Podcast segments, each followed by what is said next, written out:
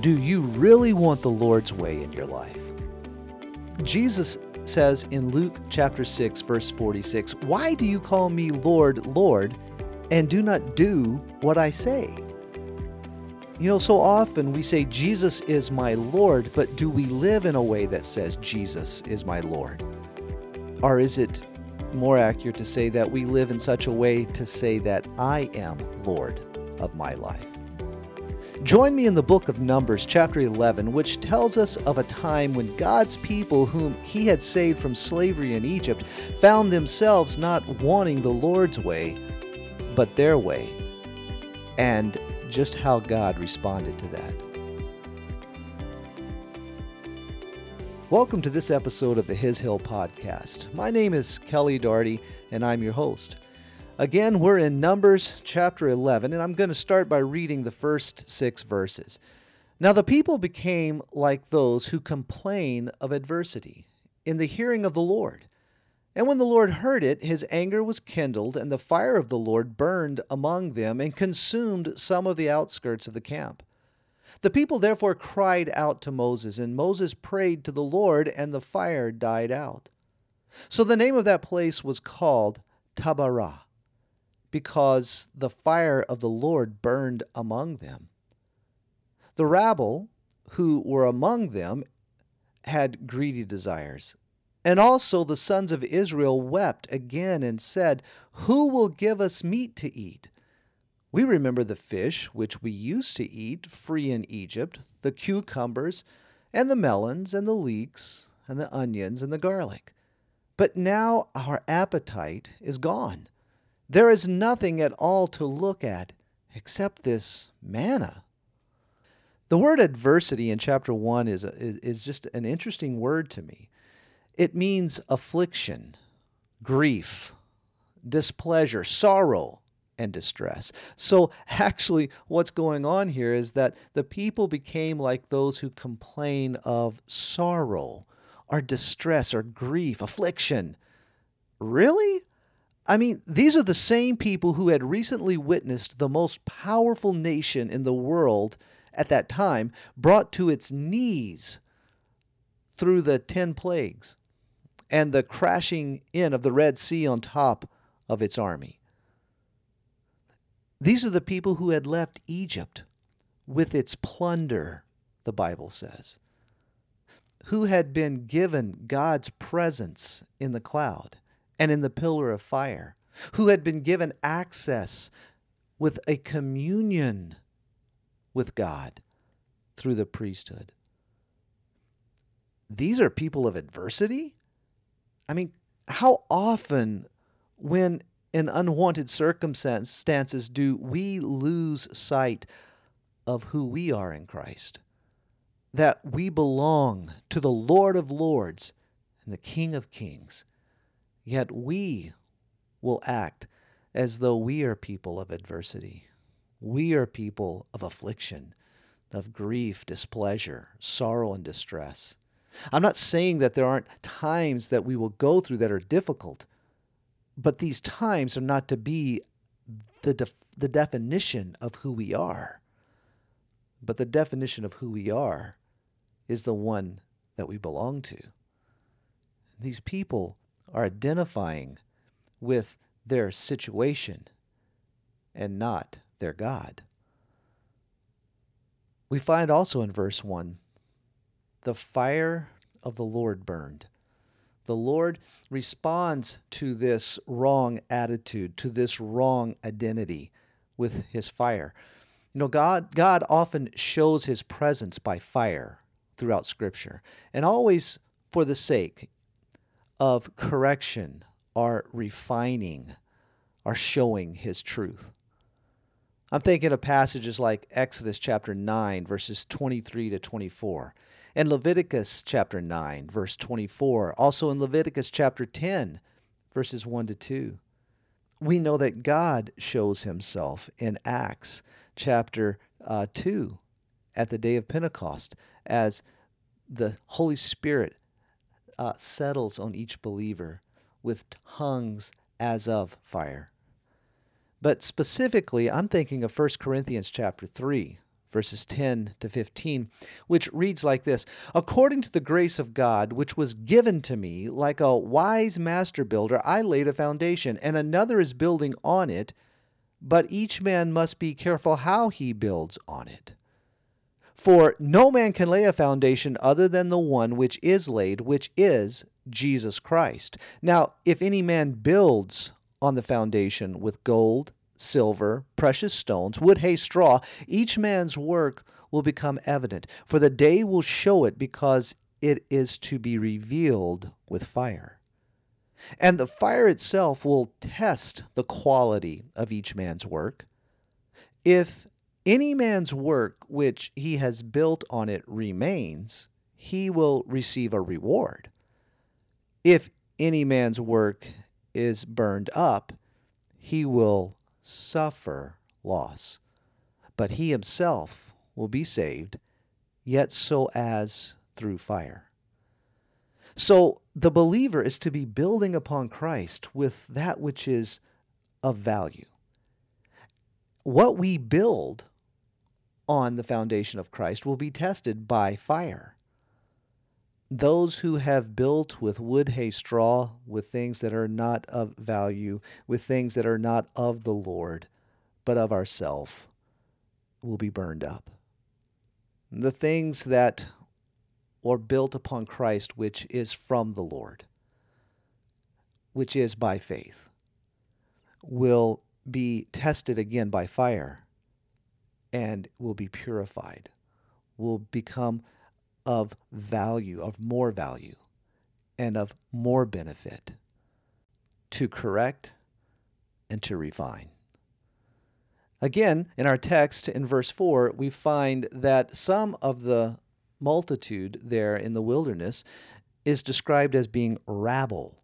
Now, who are the rabble? Well, it's possibly the non Hebrews who had left Egypt with them according to Exodus chapter 12, verse 38, and Nehemiah chapter 13, verse 3. And maybe they were the cause of the Hebrews' discontentment. But according to this same verse, the, the, the Hebrews were in agreement with the rabble in that they displayed greedy desires in verse 4. So we see that the rabble had greedy desires and also the sons of Israel wept again and said, Who will give us meat to eat? This greedy desire makes me think of James chapter 4, verses 2 and 3, which read like this You lust and do not have, so you commit murder. You are envious and cannot obtain, so you fight and quarrel. You do not have because you do not ask. You ask and do not receive because you ask with wrong motives, so that you may spend it on your pleasures. This greedy desire, something that has been a part of man since the fall. This life you live in Christ is not about how you want things to be.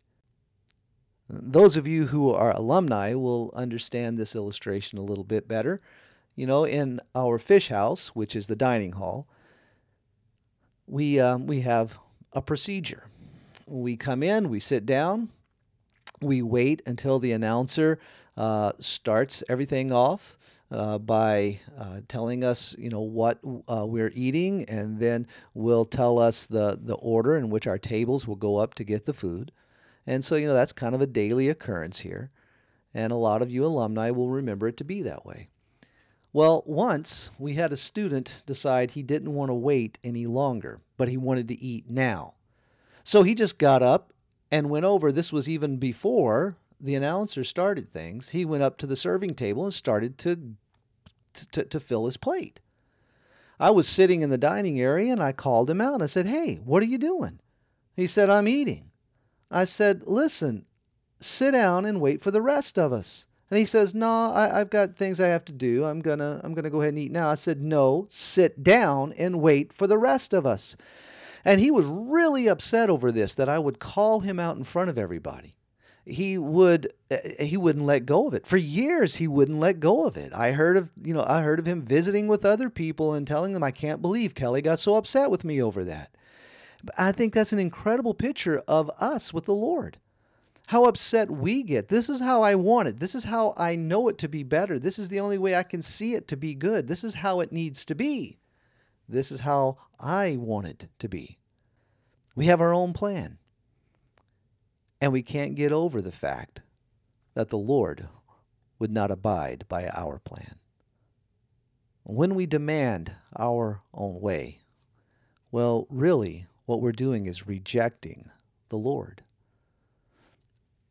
Verses 16 to 20 deal with this. And I will start reading in uh, verse oh, 18. The Lord is speaking, and he says to the people, Consecrate yourselves for tomorrow, and you shall eat meat.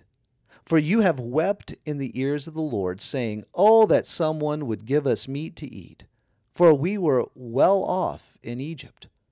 Therefore the Lord will give you meat, and you shall eat.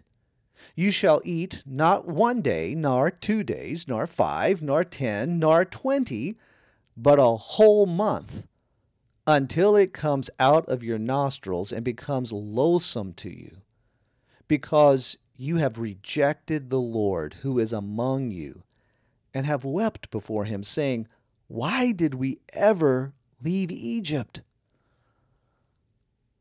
Rejecting the Lord. For we were well off in Egypt, is what the people told God according to verse 18. We were well off in Egypt? It's amazing how we remember our it's amazing our selective memory of the past, isn't it? In Exodus chapter 1, you know, we get some uh, some background on just what it was like for um, for the nation of Israel, for the Hebrews. When we read in verse 11, so they appointed taskmasters over them to afflict them with hard labor. And they built for Pharaoh storage cities, Pithom and Ramses.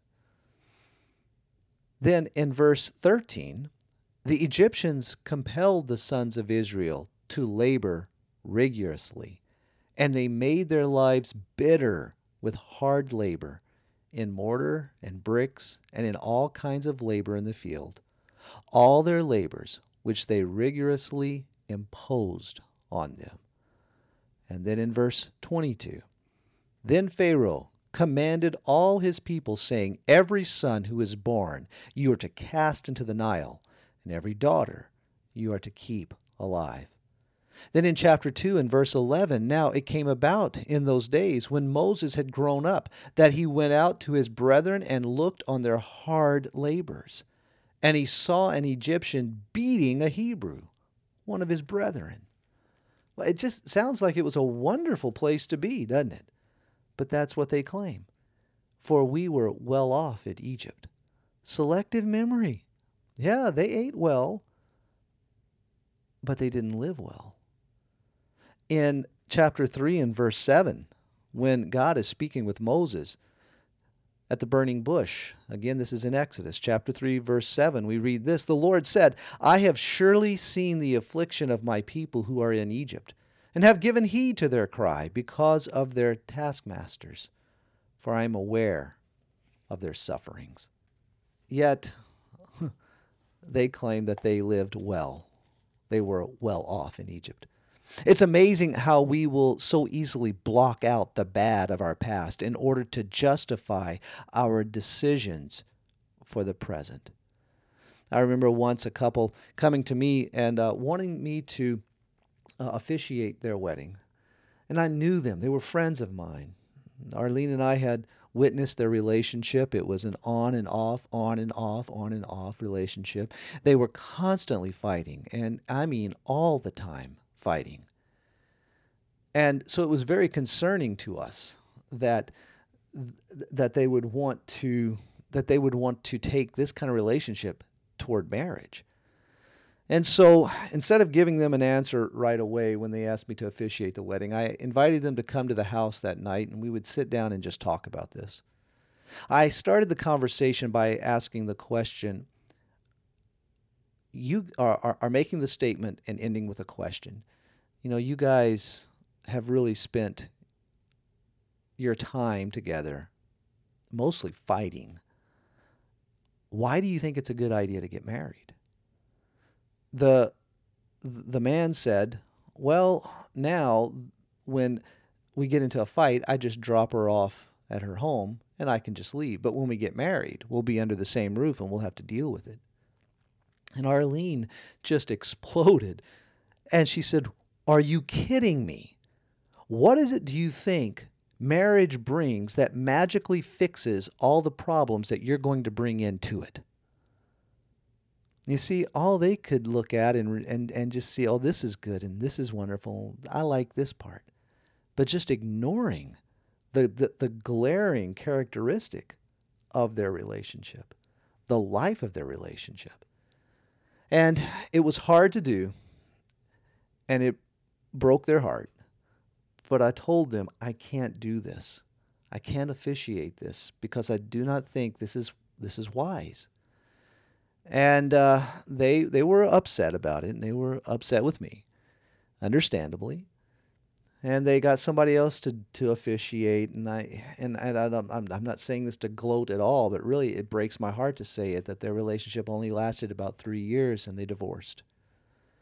The groom came to me after, the husband came to me after, uh, looked for me, found me, took me out to eat. We sat there and he just looked at me and he got somber and he says, Kelly, you were right. And I looked at him and I said, There's never been a time I've wanted more, so much to be wrong. Our selective memory. Remembering the good but forgetting the whole. And this is what they're remembering. They remember the good, but they've forgotten the whole. So often, I think, as we live our life, we remember what we would call the good of our flesh, but we forget the whole of our flesh. We forget that really there's nothing good in us. That is, in our flesh, like Paul says.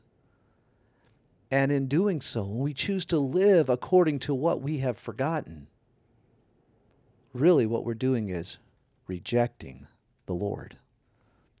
In verse 20 of our text, it says this But a whole month. So they're going to eat for a whole month until it comes out of your nostrils and becomes loathsome to you because you have rejected the Lord. You have rejected the Lord. You, uh, you abhor him. You, uh, it means you have cast him away or cast him off. Man, that's sobering to me. That we would live this way, that we would actually do this, that it's within us to do this. Well, who did they reject? Who did they cast off? Again, if you keep reading in verse 20, it says this They cast off the Lord who is the word here, among them, among you. The word among, it means the nearest part, or maybe the center. Uh, it makes me think of passages like Matthew chapter 28 and verse 20, teaching them to observe all that I commanded you. And lo, I am with you always, Jesus says, even to the end of the age. And again in John 14, verse 18, Jesus says, I will not leave you as orphans. I will come to you in the context of promising the sending of the Holy Spirit. In Hebrews 13 and verse 5, again, we read of the Lord make sure that your character is free from the love of money, being content with what you have.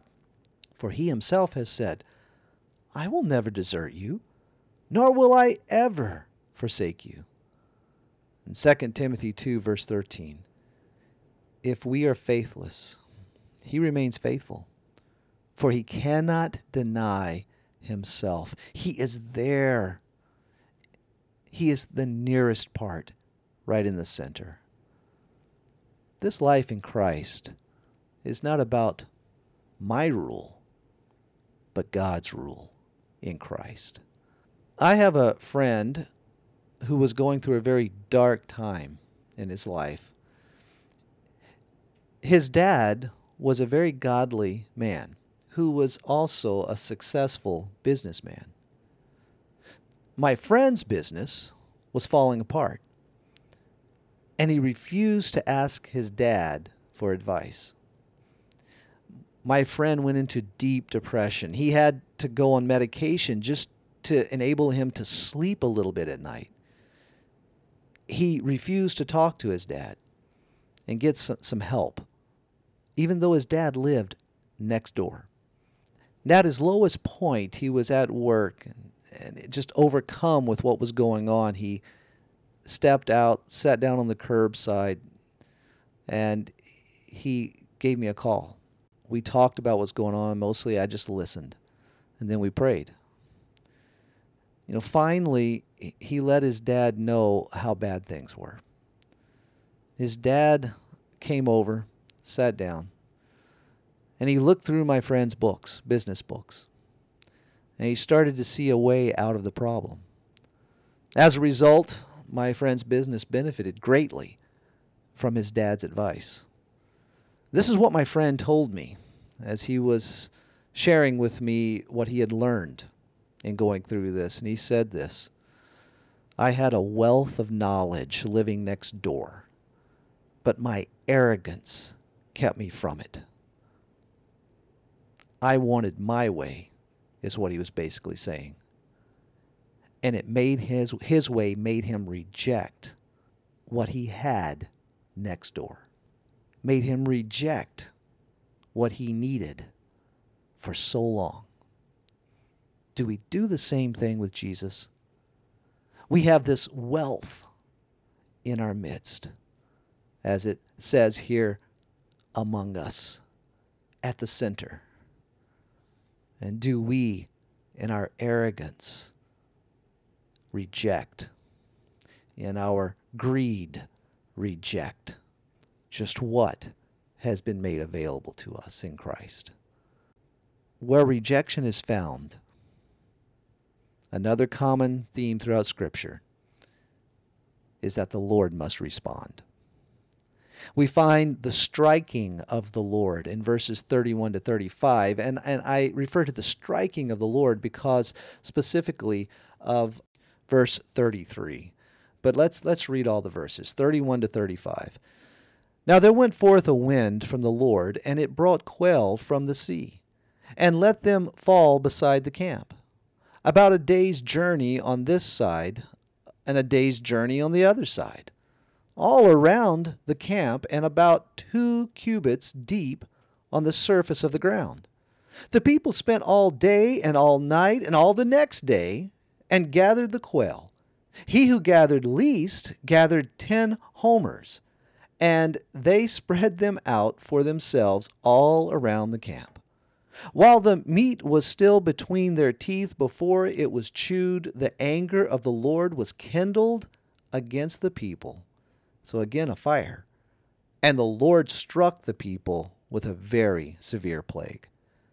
So the name of that place was called Kebroth Hatava, because there they buried the people who had been greedy.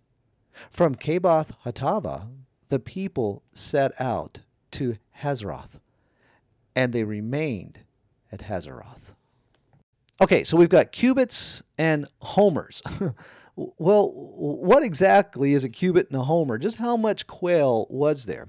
Well, according to verse 31, it was about two cubits deep, or they, the, the, quail was about two cubits deep. Now, what does that mean? Well, a cubit is approximately 18 inches. So that means there would have been 36 inches high of quail or, uh, are over 914 millimeters. If that that helps you, I mean, th- this is incredible. I, I can't imagine this. And it would appear that as it as I'm reading this, that there would be so many that it would stretch out a day's journey from the camp in either in any direction. And what's a homer? Well, okay, so they say that the one who gathered the least gathered at um, well at least uh, 10 homers. Well, approximately a homer equals 11 bushels. So the least that was gathered was about 80 gallons or over 302 liters of quail. I mean, and that was the least.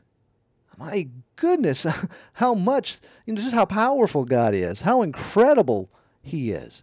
And so this is what is laid before them, but it's for their discipline. Because we find in verses 31 to 34, the outcome is Kebroth Hatava. What does that mean? Kebroth Hatava, found in verse 34. So the name of that place was called Kebroth Hatava. Well, it means the graves of greediness are the graves of lust. Warren Wiersbe's commentary on this section uh, was interesting. He made this statement Those graves were a monument to the danger of praying, Not thy will, but my will be done. That's a very sobering thought. Be careful how you pray. In verse 33, we see how the Lord executed his discipline.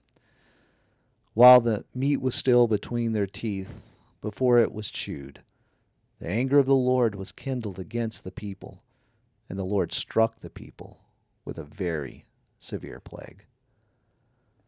And then in verse 20, back in verse 20, we get some more detail of it that they had to eat so much of it for so long that it began to be to come up through their nostrils until it comes out of your nostrils verse 20 so in other words they were literally puking it up through their nose what was the purpose of this discipline of the lord well i think hebrews chapter 12 gives us a good understanding of why the Lord would discipline.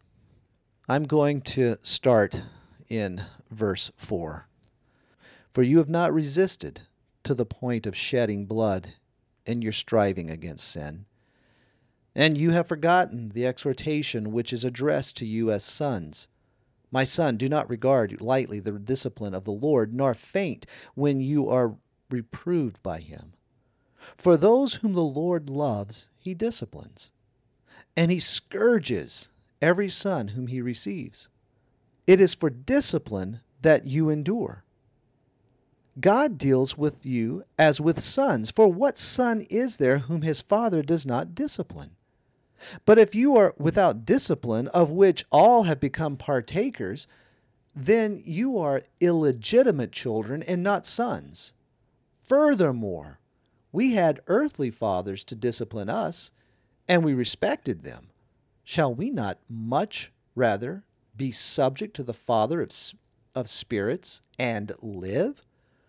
For they disciplined us for a short time, as seemed best to them. But he disciplines us for our good, so that we may share his holiness. All discipline for the moment seems not to be joyful. And so, this whole idea today of disciplining not in a way that doesn't bring pain is unbiblical because the Lord's discipline was painful. It did not bring joy, but, according to verse 11, sorrow. Yet to those who have been trained by it, afterwards it yields the peaceful fruit of righteousness. So we see the purpose of God's discipline. In verse 10, it brings about his holiness. In verse 11, it brings about his peaceful fruit of righteousness. It's not abuse. Don't misunderstand me. Not abuse, but discipline, an act of love for the good of the one being disciplined. Abuse is for the good of the one who's abusing. Discipline is for the good of the one being disciplined. And what was the result of the Lord's discipline? Well, we go on to verse 35. And here, I think we see the outcome. And so, what is the outcome of the Lord's discipline? Well, I think we find it in verse 35. From Kebroth Hatava, the people set out for Hazeroth. and they remained at Hazeroth. The outcome of the Lord's discipline that they would move on toward the land of rest for which he saved them for. You see, he saved them from Egypt that they might enter into rest. He saved them from the slavery of Egypt, Hebrews chapter 3 and 4, that they might enter into the land of rest. He disciplines them that they may continue on toward this rest. This is throughout Scripture that the Lord, what the Lord has for us, and the discipline involved in realizing what He has for us. One passage that I really, oh, I was hesitant to use because I really, it's just used so much and I think so often out of context. So I'll, I'm going to use it and hopefully you'll hear what I have to say about the context of it. It's a verse that really I think I've heard in our devotion times from students more than any other verse, and sometimes, if not often, out of context. That verse, Jeremiah 29:11. For I know the plans that I have for you, declares the Lord, plans for welfare and not for calamity, to give you a future and a hope. Here's the thing so often this verse is used it, with the encouragement that God's going to make everything just great. And yeah, He will. But what do you mean by that? Do you mean that, you know, you're, you're in this horrible, hurtful thing and the Lord's just going to fix that and make it the way you want it to be? The way you envision things to be. It's going to be a smooth road. Listen, the context of this is the context of rebellion, of disobedience.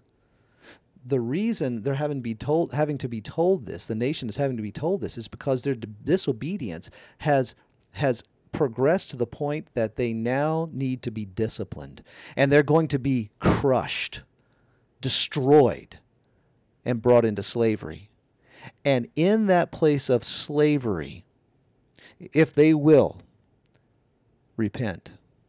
If they're, when they come to that point of repenting, then he will what? He will enact what he has always intended them to know welfare, hope.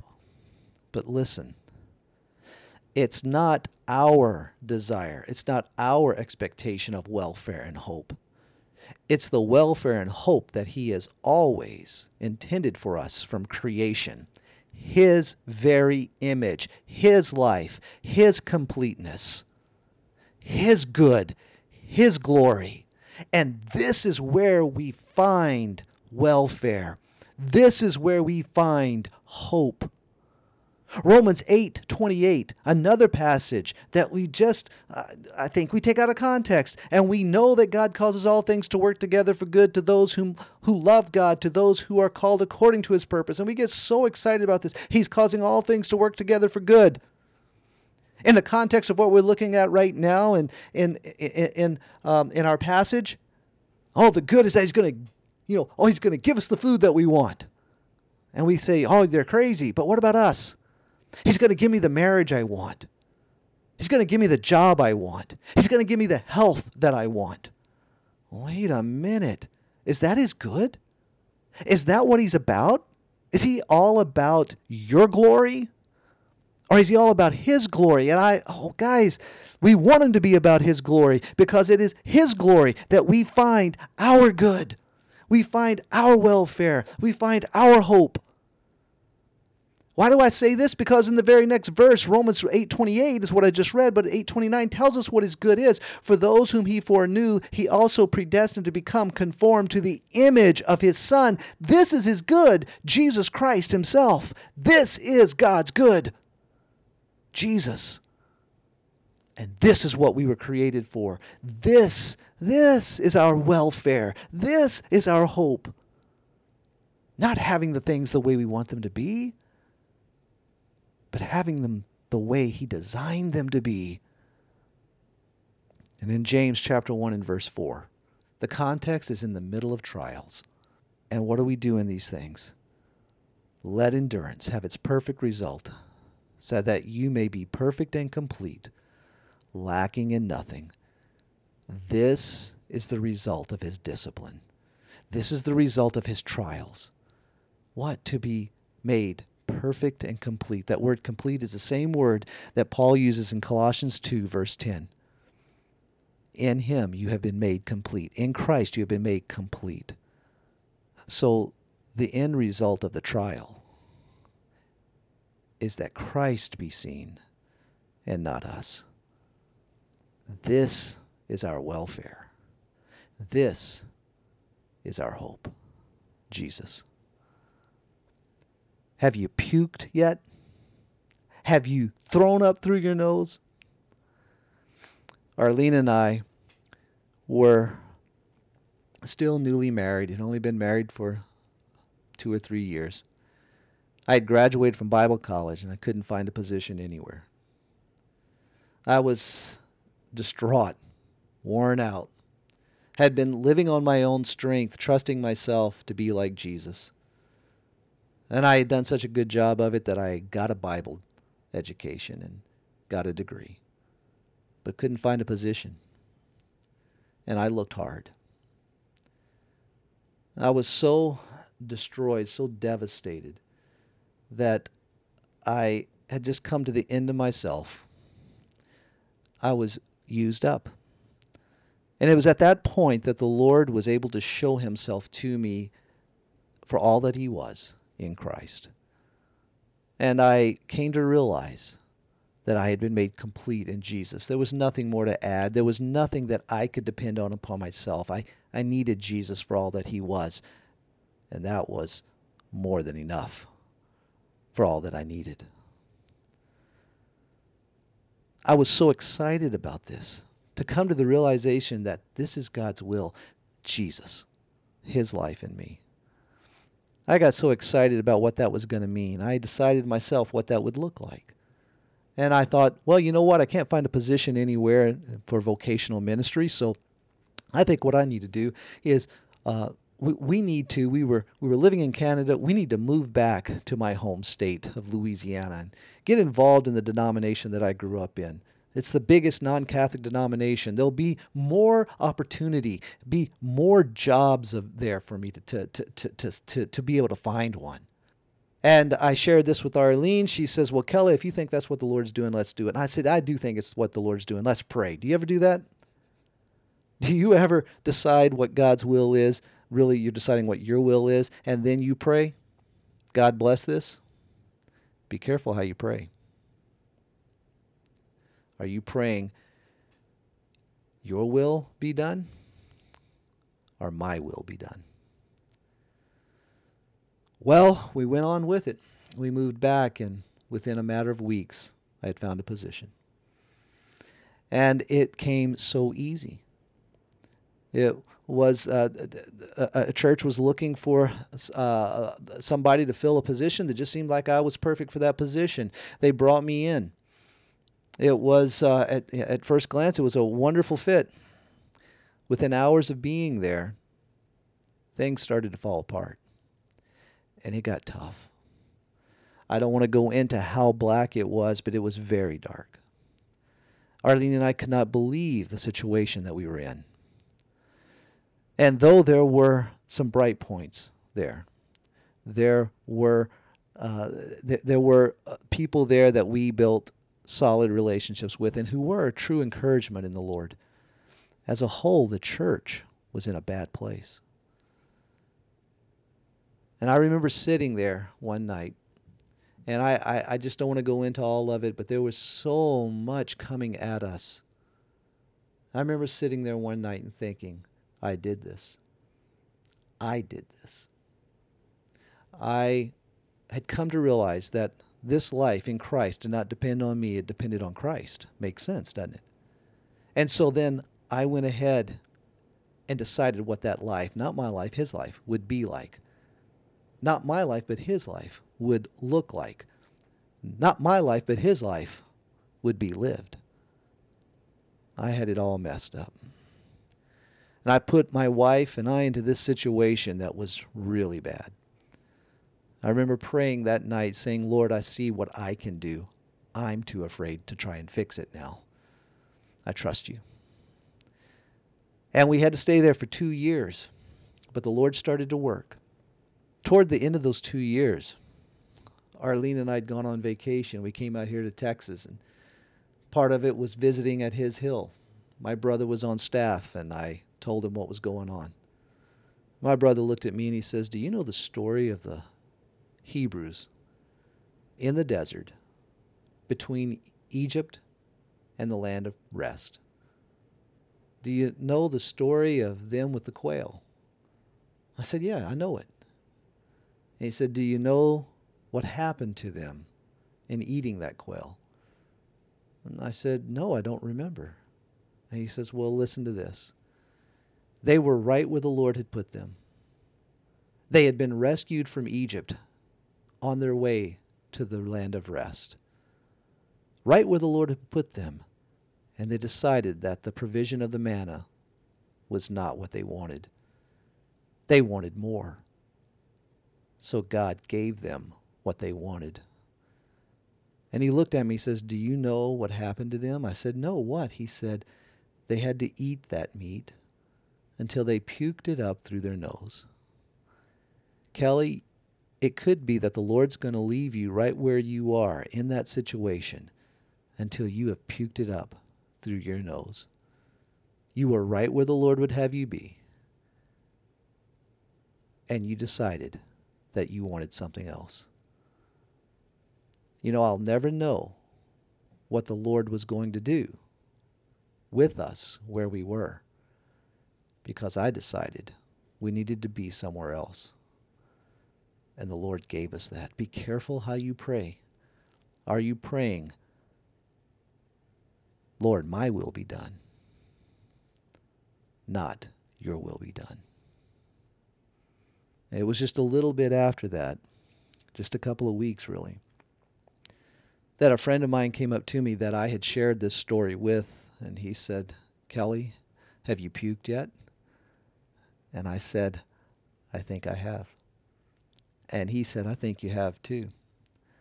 And I think the Lord's going to move you on. And it was just days from then that Charlie McCall called me.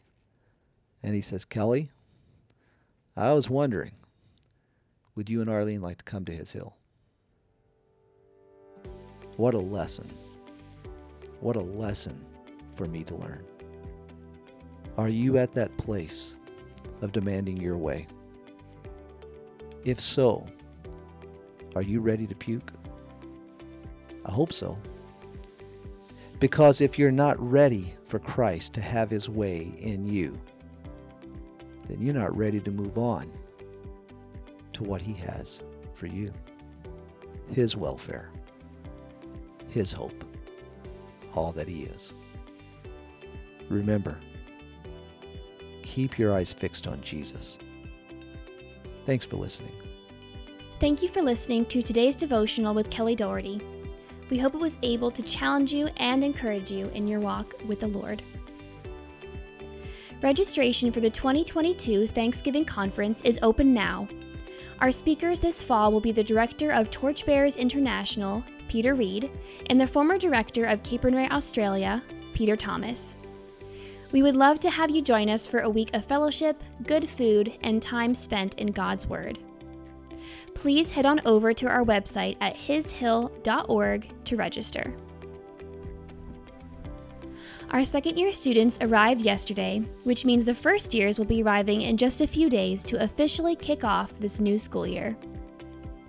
Like I mentioned last week, Prayer for our incoming student body would be much appreciated as they all begin this new journey in this new place. Please pray especially for their hearts, that they would leave behind past hurts and arrive here ready to hear and absorb God's truth. Thank you again for tuning in to the His Hill podcast. You've been listening to our host, Kelly Doherty, and his devotional on Numbers chapter 11. Be encouraged, alumni. He is for you. Remember to keep your eyes fixed on Christ. He is the way, the truth, and the life. I'm Lizzie, and we'll see you next week.